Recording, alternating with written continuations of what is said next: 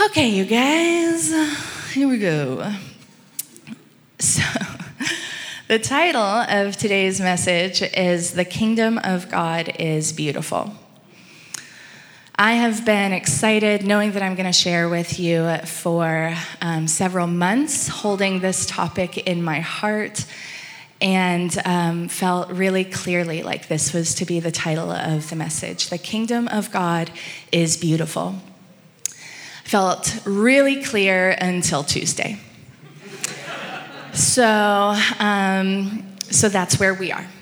So it was about on Tuesday when um, I realized that the Lord was taking me a new direction. What I was going to talk about was the role of the artists in the body, something that I am really passionate about. I um, desire and long to see the artist reconciled to our body. And uh, I've had front row seats. My brother is a professional artist, that's his role and his job in life, and I've had a front row seat to the grief of him not knowing how he fits in the body of Christ and observing that along his journey and just desiring to see a fuller expression. We know that in the 15th, 16th, 1700s, the arts were actually the primary way in which the gospel was communicated. So, how did that change? Why did that change? And what is the Lord doing now, I believe, to reconcile the artists back to the church and to humble the church to see the prophetic message that's coming through the artists? I believe there's a lot that's happening there right now. But I did say that that's not the message for today, so I'm gonna put a pause there. I am excited about it. We will continue to carry it and um, hold it together as a people. See, what happened was, I got into the presence of the Lord and realized that I don't actually know what the definition of beauty is. It is good. It's good. Thank you. it's profound. Um, so, so I began asking the Lord, what is beauty? he reminded me that uh, I was 22 years old when I was in a worship gathering. Emotions were high and the lights were low, and the tangible presence of the Lord was all over us. And up from my stomach, I felt this question arise God, can I give my life for the sake of beauty? It's a curious question. Like, even as I say it now, it's like, what? what's it mean? Um, but I knew it was the Lord because even before I finished the question, I felt Him say, Yes, yes, you can because I have. Give your life for the sake of beauty. So, to be honest, I haven't really explored what that means until I got into this message. I held it and I, it felt poetic and nice and good, but I didn't really know what to give your life for the sake of beauty meant. So, if you've been around Nava for any significant amount of time, you know that this word is really important to us. Beauty is in our name. Nava, in Exodus chapter 15, verse 2, Moses is singing a song and he is exalting the Lord. He says, The Lord is my strength and my song. He says, I will exalt him. I will make for him a habitation. That word habitation, it means to bring home, to make beautiful, to worship the Lord. It means to bring the Ark of the Covenant to the people, therefore beautifying the people because they are near to his presence. And we as a people have chosen this as our name Nava to bring home and to make beautiful. So, in the next 20 minutes, I want to explore together the biblical meaning of beauty. And I want to ask the question is it worth laying our lives down for? And if so, what does that require of us? So, in order to understand the Father's heart for beauty, I want to go straight to the scripture. Um, I'll warn you, I spent a lot of time in the Strong's Concordance this week. It is a dear friend that I haven't seen much since seminary, but I brought it back and found a lot of joy in it. So there are going to be some Hebrew words, there are going to be some Greek words. Interestingly enough, there are a lot more Hebrew words than Greek words. When I went to unfold beauty in the scripture, I found over a dozen uh, different words in the Old Testament. In the New Testament, it was a different story. In fact, I started exploring Christ as beautiful, and I went down the path. And lo and behold, there is no scripture that says Jesus is beautiful. So, mind you, I did a double take, I did a triple take. I thought about scratching this message altogether. I thought that every worship song I have ever sung was a sham. Where do we get this idea that he is beautiful? His face is beautiful, he's radiant, the cross is beautiful. We sing these songs, and I started wondering, oh Lord, what have we done? I know this is real, but like, where did we get this? So, that brought me to the Old Testament where we see that the Messiah who is prophesied is called again and again and again beautiful. In so many terms, the prophets beheld the coming king. They called him radiant and glorious, shining and bright and beautiful. I want to go through a couple of these words. Bear with me, my pronunciation is bad. But one of the most common words that you're going to find uh, is noam. Anybody? June left the room. Okay, you can correct me. Feel free to shout out if I'm wrong on these. But it means pleasant, it is the favor of the Lord. It is a word that we would probably use in the English to say beautiful. It is pleasant to look at in appearance. It's the word that we use in Psalm 27 one thing that I have desired that I will seek after, that I may dwell in the house of the Lord all the days of my life and behold the beauty, the noam of the Lord. Another word is bright and shining. The prophets use this a lot to describe the coming king. He is bright and shining. We know in uh, this is where we see it in the book of Revelation that we have a bright and shining Jesus, that the one who is seated on the throne is glorious, bright and shining. And lastly, this word hod. Hode? Hod? Hod. Honor, majesty, splendor, and glory. So it's interesting. I mean, we've got so many different translations of the word, but when you see these words, splendor, glory, honor, a lot of times they're the same words that in other scriptures are translated to beauty. So we're going to have a little fun with that. But interestingly enough, we, while we don't see this in the New Testament, in fact, we have an Old Testament scripture, Isaiah 53, that says he is specifically not beautiful. Like, it's real clear. It says, no man was attracted. Like, he, did, he wasn't special in any way. He was probably brown hair, dark eyes, maybe five foot tall, normal guy. So, not only do we not have a beautiful, radiant Jesus on earth that's adorned with all of the precious gems that we see in the Old Testament coming king, we have a really not beautiful Jesus, a really humble, average guy. This was really curious to me. As I began to explore this idea, I just began to wonder what made Christ beautiful. So I just want to take a minute and land here because I'm curious. I'm sharing my curiosities with you. These are not theological truths that have been tested and tried. Probably don't even repeat me. But this is my curiosity is that Jesus in his flesh and his fully God, fully man, came on earth, identified with us, became a priest for us in our brokenness. He he reconciled our brokenness to beauty through the cross. He took our hand and He led us to Gethsemane, not coming shining and bright, isolating us from the glory that we now have received and are able to enter into, but beginning with us in our brokenness.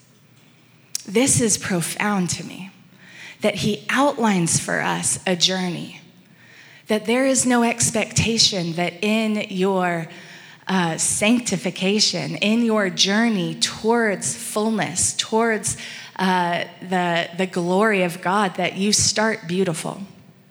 In fact, it's quite the opposite.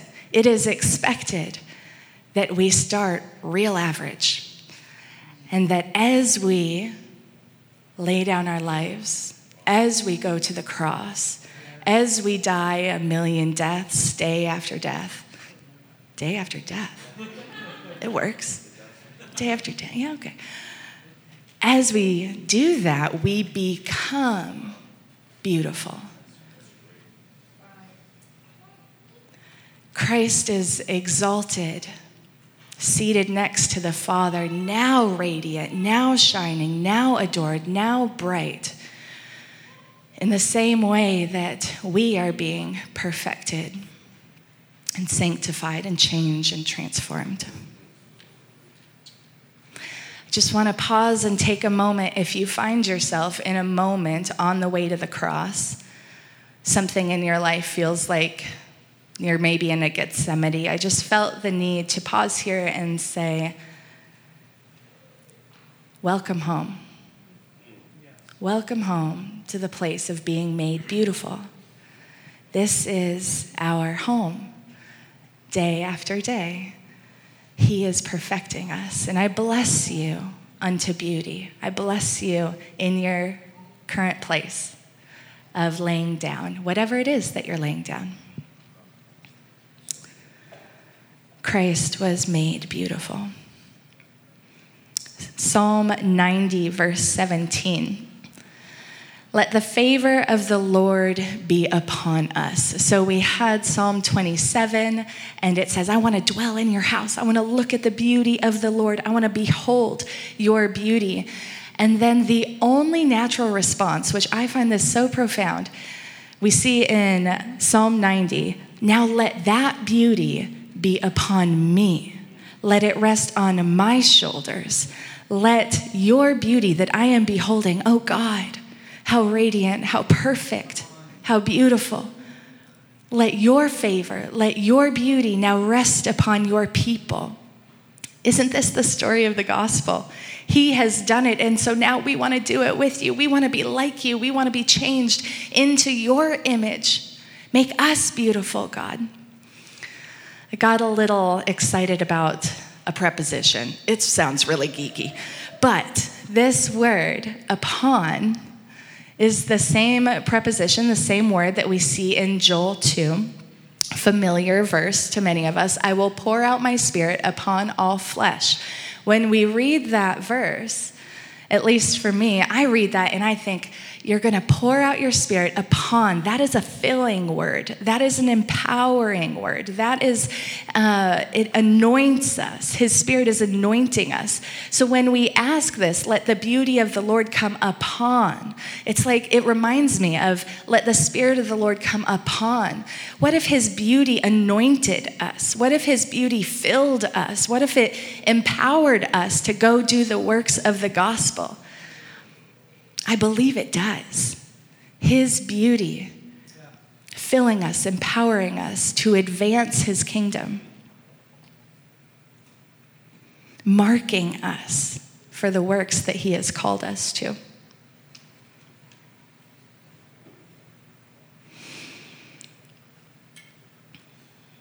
It's interesting. Um, over and over in the New Testament, I was seeing this story unfold of not beautiful to beautiful. Not beautiful to beautiful. We've got a people who've strayed from God. They have um, abandoned his ways, they have chosen their own ways. And because of that, their land has become desolate They have gone into exile. Their temple is in ruins. They're not producing any grain. Um, we have so many verses and passages that speak to us about the desolation and the destruction of Israel when they stray from their Lord. We can identify. We have all walked away at different times and experienced the desolation that comes with that. Over and over again, it's the prophets who speak of the restoration. This word, beauty, is actually much more than our modern understanding of looking nice and pretty. The word beauty that we're exploring in the Old Testament more fully translates to fruitfulness, to health, to fullness, completeness, fulfilled.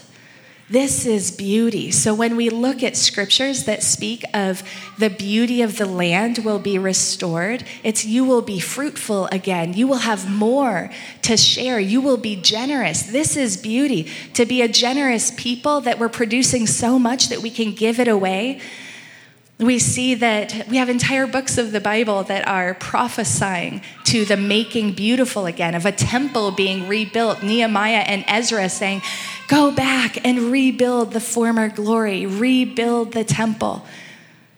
People of God, He wants to restore your beauty. And so, over and over, we see this call that beauty is worth it. For hundreds of years, He calls us to be restored in beauty. Hosea 14 is one such promise. I will heal their apostasy. I will love them freely, for my anger will have turned from him. I will be like the dew of Israel, and he will blossom like the lily and take root like the cedars of Lebanon.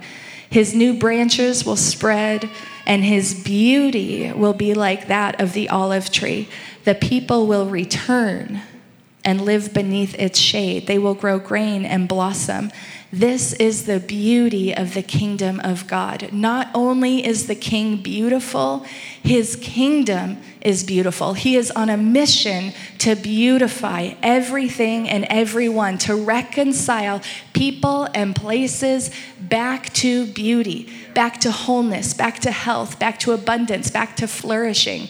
The biblical definition of beauty.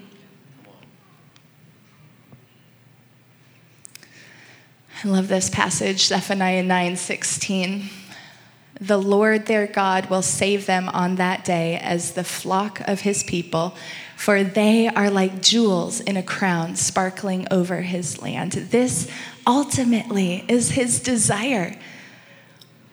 That as we behold his beauty, we say, Oh God, let your beauty rest upon us. He changes us, transforms us, makes us like jewels in his crown and then he sends us out into dark places, into scary places to transform the world and bring beauty where beauty is not being experienced.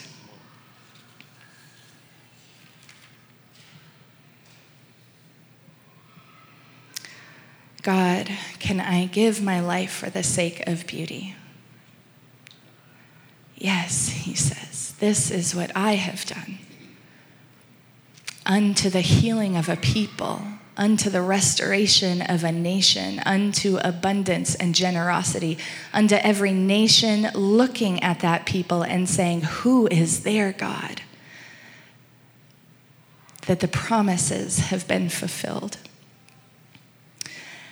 Beauty seeks to expand. The Spirit of God compels us to go to the edges of our comfort zone, not static, but advancing into the desolate places, whether they be the dark, scary places of our own heart or the abandoned neighborhoods of our city.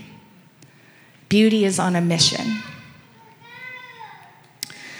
two years ago, Jason and I were struggling to figure out where we were going to put our daughter in school. We had a school that we loved, and uh, it just wasn't practical for us anymore. And so we began looking at charter schools and private schools. And for a brief moment of craziness, I thought about homeschool, and we just looked. I really admire, and maybe one day, but not today um, on the homeschool comment. So um, we eventually, around that time, a Facebook ad popped up, and uh, there was a school, and they posted their vision statement. So I just want to read for you guys this vision statement because it sounds a lot like the gospel of beauty to me.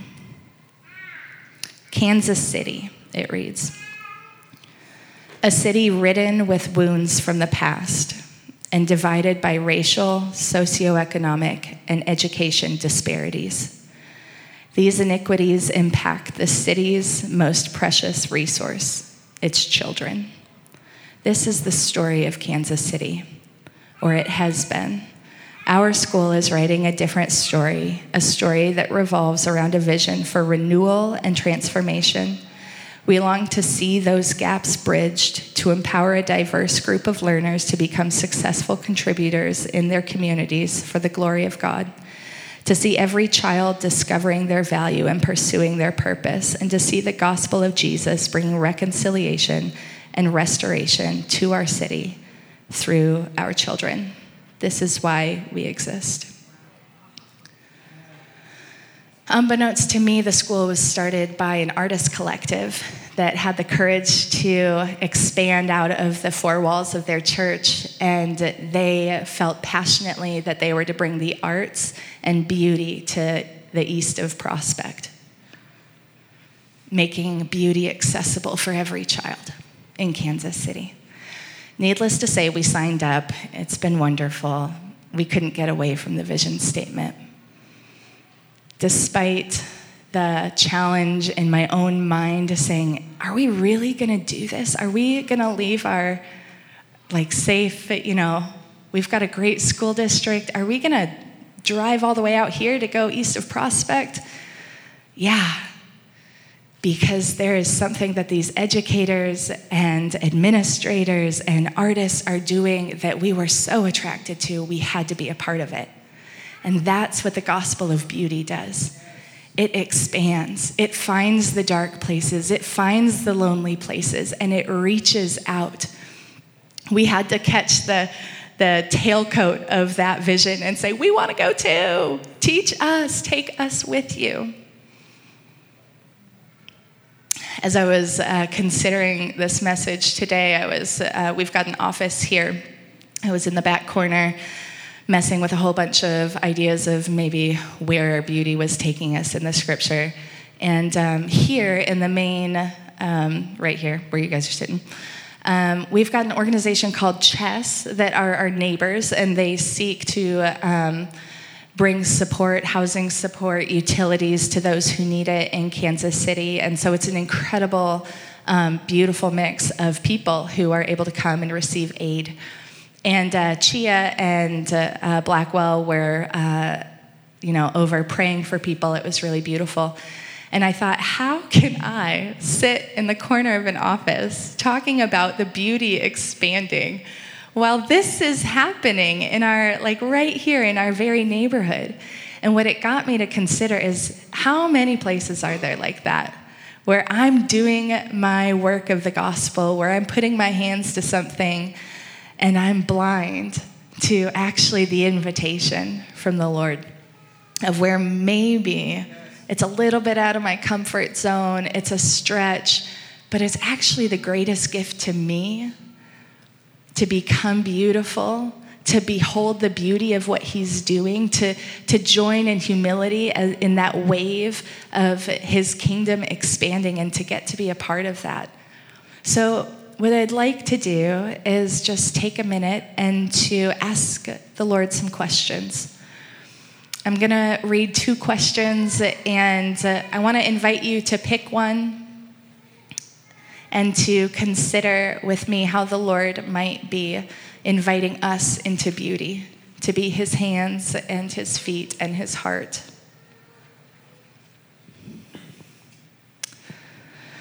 The first question,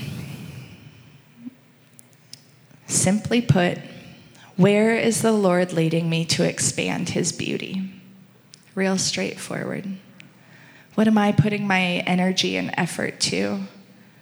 to bring beauty, fullness, completeness, health, fruitfulness? How am I partnering with those things? If that's not landing with you, the second question is what am I beholding? Am I beholding beautiful things? As we behold, we become. What am I beholding? So we'll just take three minutes. I'm going to leave us with this. I'll pop back up and close us after that quiet time.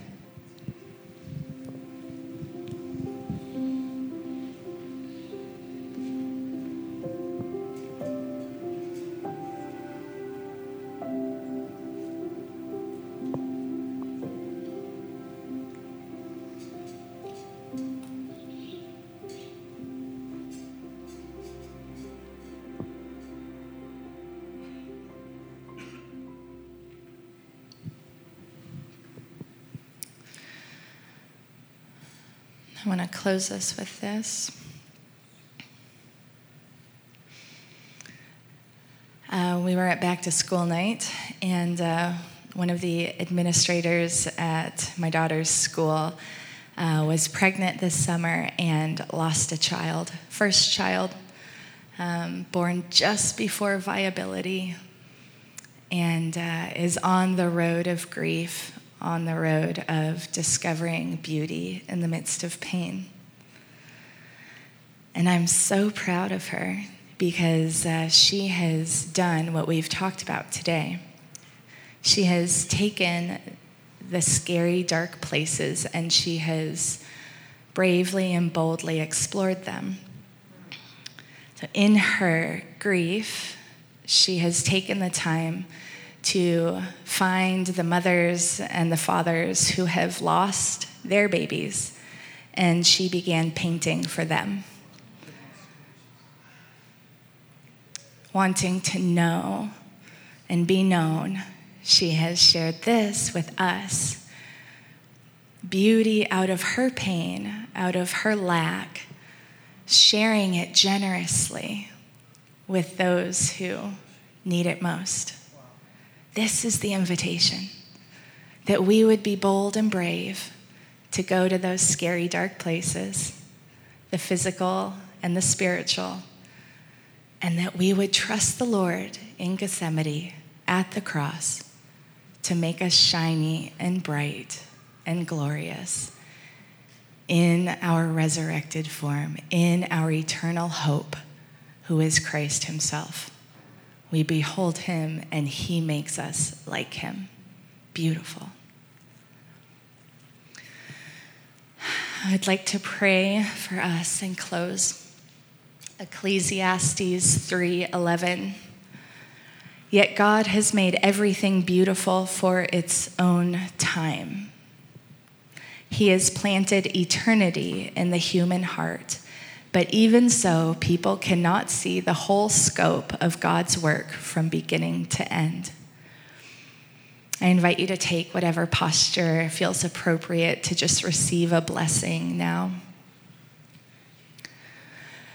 Father, we cannot see the entire scope of what you're doing, but we know that you are on a mission to make beautiful everything in its time to bring forth completeness, abundance, and health, to make us into your own image, and to restore a people and a church and a city unto yourself. I bless each one in this room now, Abba, to pursue the gospel of beauty and to find the courage and the bravery to lay their lives down, to lay our lives down for the sake of beauty because you did it first. We love you, Jesus, and we take courage from you today. You are worth it. You are magnificent and radiant. We behold you in all of your goodness, righteousness, and holiness. We ask you now, in the words of Psalm 90, would you allow that beauty to rest upon us now? Empower us, fill us, and baptize us with your beauty. that we might go forth and expand your kingdom. In Jesus' name. Amen. Amen. Let's stand. We're going to take a hand, pray the Lord's Prayer. We do this to close. It's something we do as a family from the beginning of Nava. So let's pray together. Our Father,